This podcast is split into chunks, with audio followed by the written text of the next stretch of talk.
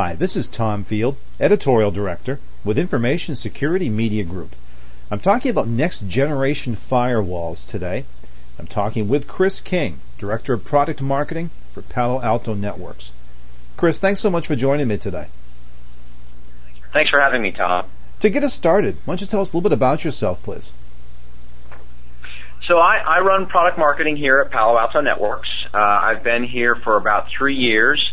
Um, my prior lives include stints at some other information security vendors and uh, a pretty long tenure as an analyst in the space with a company called META Group from from years back. And, and going way back, I actually used to manage networks for a living. So um, I've kind of made a tour of the industry, and uh, hopefully that will be reflected in some of the comments uh, that we we discussed today. Well, Chris, you just released a new paper about the next generation of firewalls and what they must do. Give us some context here. What's wrong with the current generation of firewalls? Well, the current generation of firewalls were de- were designed in a different era. The traditional firewall has policy based on IP addresses and ports. And you wind the clock back a couple of decades and, well, maybe not a couple of decades, but at least a decade. You wind the clock back and it used to be that applications had pre-assigned ports. Port 25, that was SMTP, which was email. Port 80, that was HTTP, that was web browsing. And right around the turn of the century, folks figured out that the easy way to make their applications more accessible to end users, whether they're sitting in the enterprise or at home, was to ignore port and always shoot for an open port or to be port agile or port hop. Um, but basically, it was a safe assumption that port 80 was always open. It was a safe assumption that port 443 was always open. And it was a safe assumption that there would be other ports that were open. And gradually, application developers figured out starting with folks, uh, you know, developing instant messaging applications and peer-to-peer applications, but then more and more other types of apps. Um, they figured out, hey, there's a simple technique here to get through the firewall. And normally you'd say, well, big deal. Um, some of these applications are good, some of them have very serious business benefit, um, but they also have risk.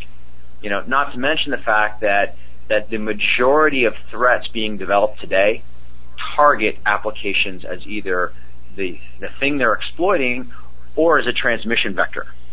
And, you know, so what happened over time was the security industry said, well, we can add helpers to the firewall. And we can add things like IPSs and proxies and URL filters and all these things. But at the end of the day, the firewall is still the thing that makes the decision to allow traffic onto the network. Everything else looks at subsets of traffic, is only looking for certain things, what have you. The access decision is still made by the firewall. And unfortunately, the traditional firewall is incapable of making a meaningful decision because again, it's looking at things like ports, which as I mentioned before are irrelevant, and IP addresses in a world where DHCP and Wi-Fi and those kinds of things make those largely fairly fluid as well. You used a key word a few minutes ago, which was risk.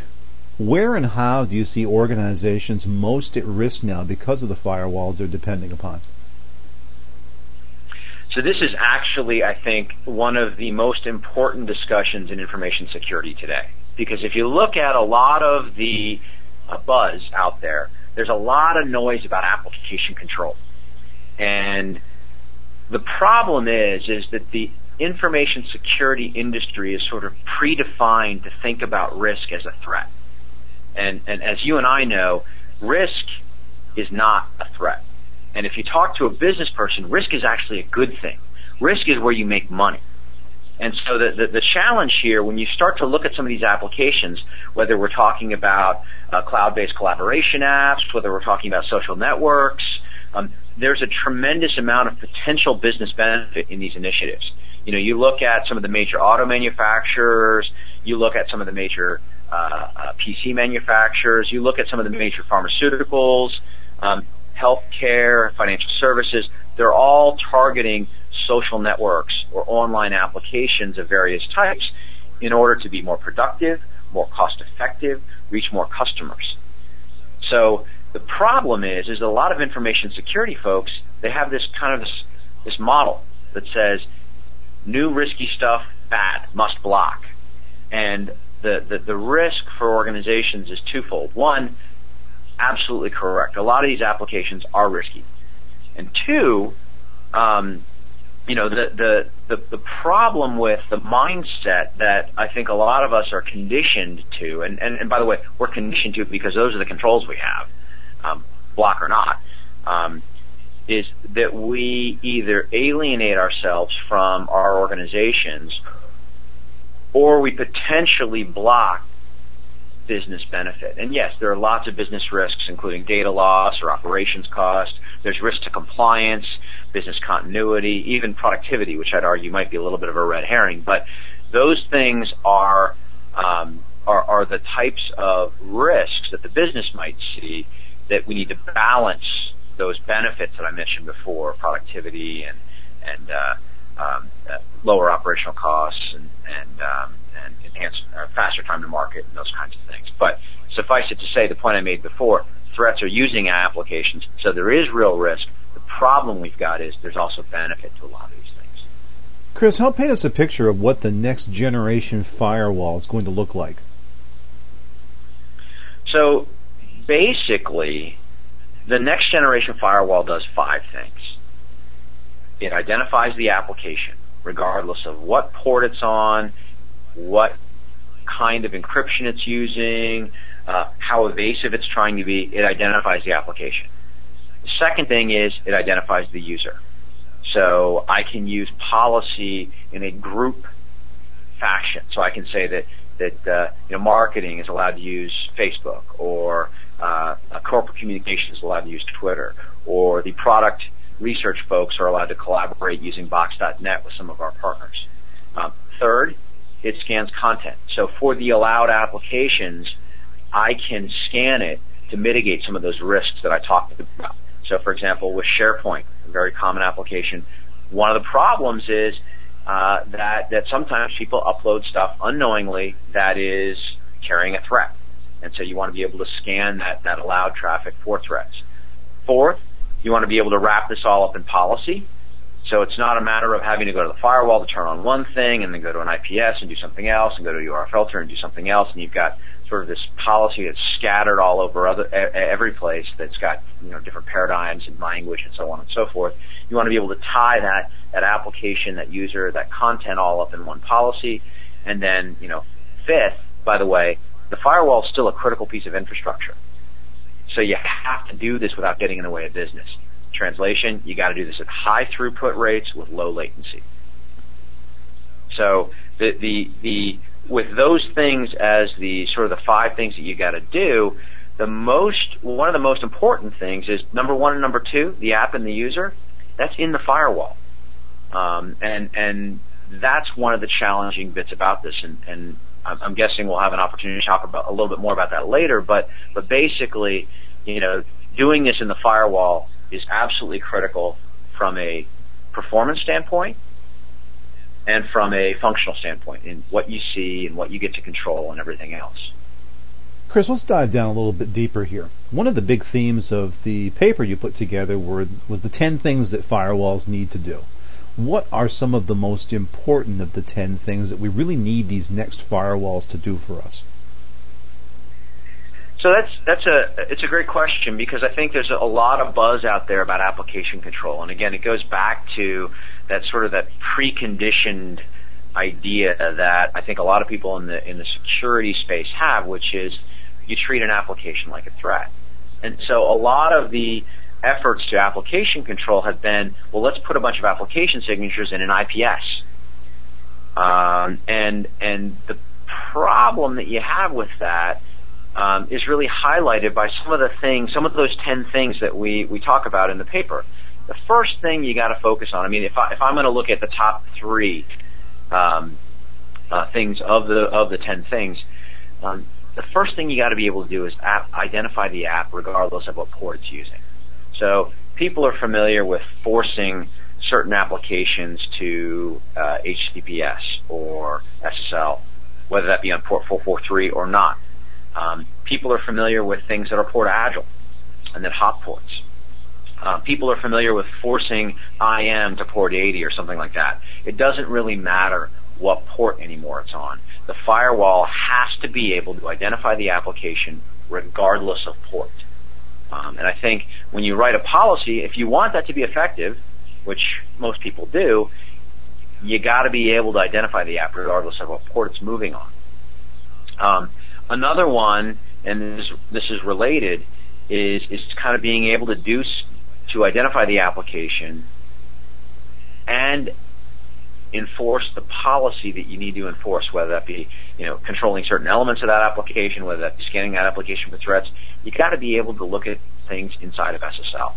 And this is a major challenge that requires lots and lots of, of horsepower and policy flexibility um, when you look at the sensitivity of opening up SSL and scanning the content inside that for threats and so on and so forth. So, you know, you, A, you got to be able to do it.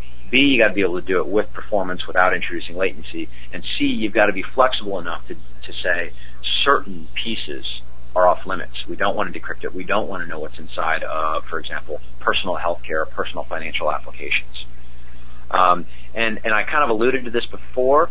Uh, you want to be able to scan for threats in, in the allowed traffic. And if I can add one more, um, one of the most important elements, in my opinion, of the 10 things is what happens to the unknown traffic? And is that unknown traffic simply passed through, or is that unknown traffic handled by policy? And given that the unknown is typically where the highest risk traffic is, or, or more specifically, where the threats like to hide, um, having a policy-centric treatment of this as opposed to, yeah, well, it just gets through if we don't know what it is, um, is, is a big deal when you're talking about security. Chris, the big question is how do we get from here, where we are today, to there, which you've just described? So it's it's that's a that's a great question, and I think there's there's probably two ways to answer that. One is from the industry or vendor perspective, and the second one is from the user perspective, uh, or the more specifically the customer perspective. Um, and I think that when you look at it from the vendor perspective, it's a challenge. You know, we had a benefit in the sense that we didn't have uh, a, traditional firewall that we had to remake. You know, we were founded in in 2005. We we shipped our first product mid-year 2007 after all the dynamics that I just described had already occurred. So we looked at it and said, hey, we have a unique way to solve this problem. If we identify the application in the firewall, then we have some unique benefits that we can bring to the enterprise a lot of the traditional firewall vendors looking at this and saying, wow, that's a different classification engine. And so when you look at a firewall, the thing that classifies traffic, the engine that classifies traffic, whether in a traditional firewall we're talking about ports and IP addresses, or in a next generation firewall like ours, we're talking about users and applications. Um, the classification engine is the brain of the firewall. And if you look at this from a vendor perspective, you know, it's kind of like doing a brain transplant. It's really, really hard. It's far easier to start from the beginning and build a new firewall with a new classification engine that's designed specifically for that purpose, which is what we did. And the challenge for the rest of the industry is, you know, if you've got, if you're a, a, an existing traditional firewall vendor, that's not something you really relish doing. And uh, it's since it's not something you can tackle on, um, there's a, a big hurdle for a lot of the traditional security vendors to clear. Now, the second aspect of that question is if you're if you're an end user organization, you know, how do you get there? And and and what does a customer do in order to to kind of make this transition? And and it's it's certainly something that um, that does require a little bit of a sea change in how you think about policy. But there is a benefit in the sense that the security administrator or the security officers can go back to the business and say, hey, I know that you need to do a social networking initiative to reach out to customers and, and, and, and deepen the relationship that, that we have with them. Let me help you do that safely rather than saying, no, we're not going to do it. It's too risky. Um, and that that is a huge change. I mean, people have talked for years about, oh, let's treat security as an enabler. Well, if your only control as a security person is allow deny, then it's hard to be an enabler. Whereas now we're in a situation where we can say, we're going to allow certain applications for certain people and certain functions, but we're going to scan it for threats and so on and so forth. So that is incredibly liberating when you start thinking about security as an enabler and moving off that traditional kind of that Dr. No reputation that a lot of security folks have. A final question for you, Chris. If you could boil it down, what advice would you give to an organization to help start them down this path to the next generation firewall? I think the most important thing that you need to be able to do is understand the applications that are running on your network. I think most information security folks have some inkling of some of the things that are going on, but they don't know the depth and they don't know the breadth of of the kinds of applications that are on their network. So step one is figure out what's on your network. Step two is kind of is, is, is start looking at enabling applications. So most organizations have you know this legacy of port-based rules. They might have hundreds to thousands of rules on their port-based firewall. And given that again, it's a piece of critical infrastructure, you don't just flip a switch and cut everything over. You kind of migrate those rules over. But the point that I'm making is understanding which applications are running on your network and then starting to enable specifically some of the ones that have business benefit. You can kind of ease from a port centric mentality to an application and user centric mentality. But I think step one, find out what applications are running on your network and then start having those conversations with the business about, okay, I found that all of the accounting people are using this particular application. I don't know anything about it. Why don't you tell me? I'll help you understand the risk. You help me understand the benefit, and we can come up with a policy that makes sense. Very good, Chris. I appreciate your time and your insight today. Thank you so much. Thank you, Tom. We've been talking about the next generation firewalls. We've been talking with Chris King, Director of Product Marketing for Palo Alto Networks. For Information Security Media Group, I'm Tom Field. Thank you very much.